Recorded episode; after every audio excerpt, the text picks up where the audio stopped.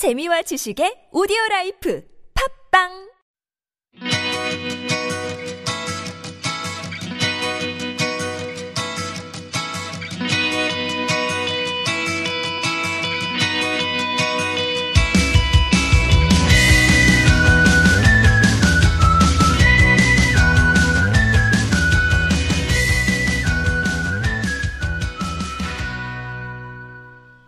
안녕하세요. 함께 성장하는 방송의 박재하입니다. 오늘은 새로운 책으로 찾아왔습니다. 바로 육도 삼약이라는 동양 고전 병법서입니다. 저는 홍익 출판사에서 유동환 님이 옮긴 책으로 읽었습니다. 병법서라 하면 전쟁에서 쓰이는 권모술수나 모력술 같은 전략에 지나지 않을 것이라 생각하실 수 있습니다. 저도 병법서를 읽기 전에는 삼국지 만화책에서 봤던 바람을 이용해 화공을 쓰거나 적은 병력으로 지형을 이용해 대군을 무찌르는 전략들을 상상했었습니다. 하지만 육도 삼략에는 동양 고전 여느 사상서처럼 하늘과 땅과 사람이라는 중국 철학이 그리는 온 세상에 대해서 매우 깊고 정교한 통찰이 담겨져 있었습니다. 또 병서라고 해서 싸워라, 무찔러라, 정복해라 라고 주장하지는 않습니다. 정말로 피할 수 없을 때 어쩔 수 없는 최후의 방법이 전쟁이라고 가르치고 있습니다. 위로는 군주로부터 아래로 백성에 이르기까지 모두 전쟁의 이유를 공유하여 한마음이 됐다면 이를 성공시키기 위해서 모략이 필요한 것이죠. 백성을 모두 살리느냐 모두 죽이느냐를 판가름하는 마당이며 나라가 존재하느냐 멸망하느냐를 결정짓는 길이 전쟁입니다. 나라의 가장 중대한 현실 문제이죠. 이러한 전쟁이라는 가혹한 현실에서 벗어날 수 없기에 병법서만이 지니는 장점도 있습니다. 이니 도덕, 천명을 주장하며 현실에서 한 발 빼버리는 다른 전통 사상들과는 달리 병가의 사상들은 가혹한 현실에서 한 발도 떼지 않는 굳건한 책임의식이 있답니다. 또한 병서에는 전쟁 없는 세상을 그리는 이상이 있습니다. 생소한 병법서에 대한 얘기는 여기까지 하고 오늘의 책인 육도 삼약에 대한 간략한 소개를 하도록 하겠습니다. 육도와 삼약은 각각 태공만과 황석공이 지었다고 전해지는 병사입니다. 정확하지는 않지만 육도는 진나라와 한나라의 교체기에 병가의 이름 없는 전략가가 태공망의 이름을 빌려서 구전되어 오던 일부 태공망 설화와 주나라 초기로부터 전국시대 말기까지의 병법들을 바탕으로 만든 병서입니다. 춘추시대 비범한 정치가이며 전략가였던 태공망의 권위를 빌려온 것이죠. 예로부터 중국의 사상사에서 가공의 이름을 빌려 자신을 감추고 뜻을 펼치는 방법은 난세의 은도자들이나 참모들이 곧잘 선택해온 태도였습니다. 그래서 아직 정확한 지필 시기와 지필진들에 대해서는 여러 의견들이 분분합니다. 삼약의 경우도 사정은 비슷한데요.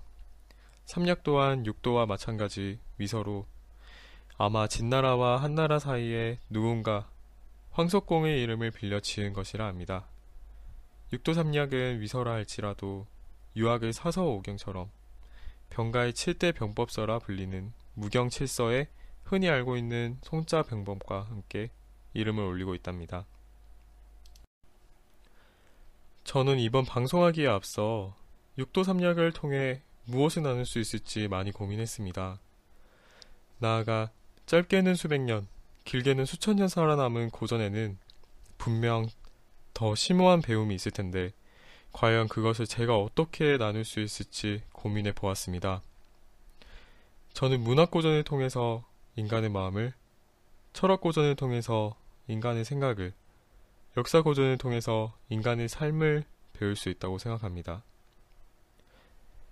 앞서 말했던 것처럼 병서는 현실과 동떨어질 수 없다는 장점이 있습니다. 음, 그래서 다른 고전보다 더 쉽게 현실에 적용하고 성장할 수 있을 것이라 생각합니다. 이번 해부터 천하를 다스리고 군대를 움직이는 여섯 가지 비책을 담은 육도 내용을 같이 보실까요? 여섯 가지 육도 중 첫째는 문도입니다.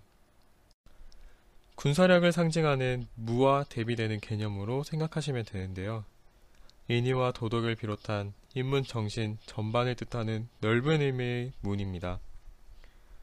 주나라 문왕이 태공망 여상과 처음 만나서 스승으로 삼게 된 경위와 두 사람이 묻고 답하는 형식을 통하여 천하를 경영하는 큰 원칙, 그리고 인재의 등용, 군대의 올바른 체제 등에 관한 문제를 토론한 내용이 실려 있습니다.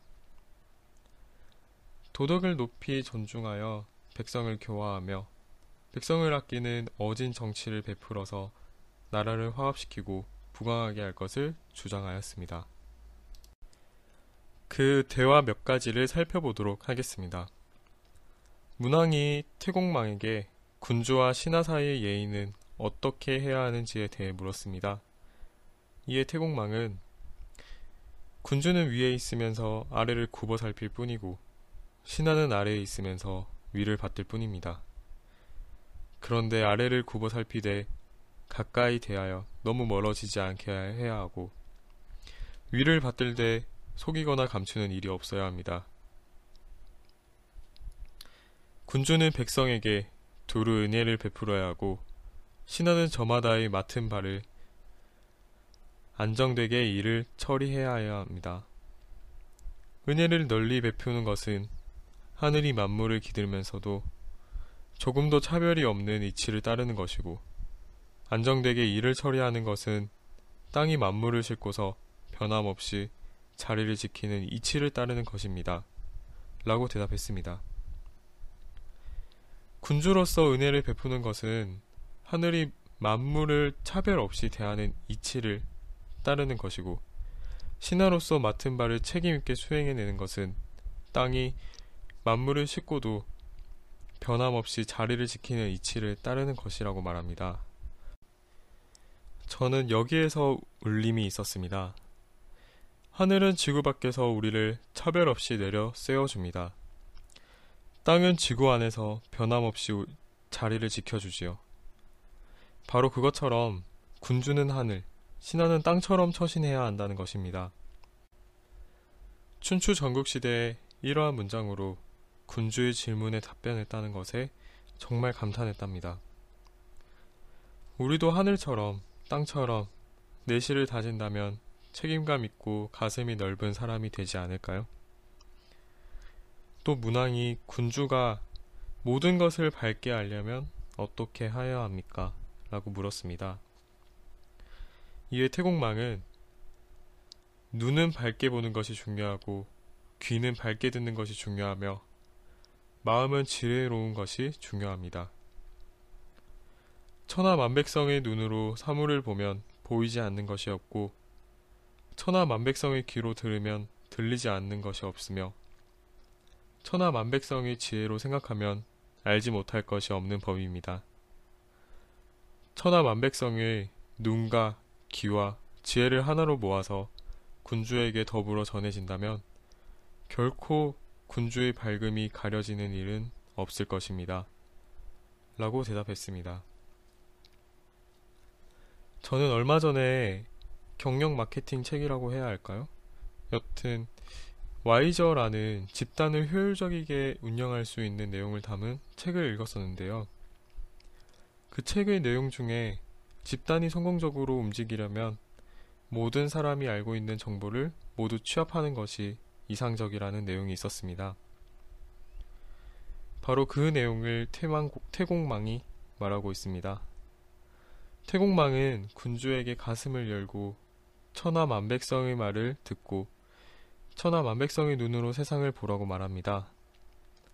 천하 만백성의 지혜로 생각하면 알지 못할 것이 없는 법이라면서요.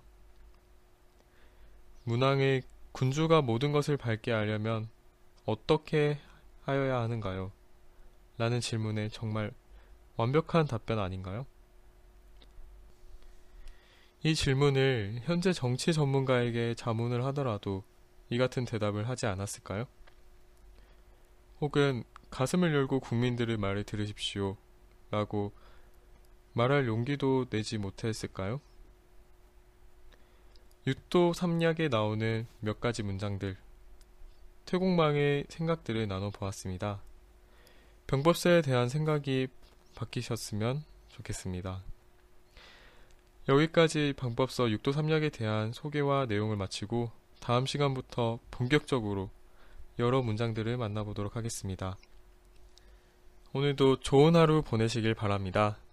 항상 무엇을 나누고 도움이 될지 고민하는 방송이 되겠습니다. 함성 들으러 오세요.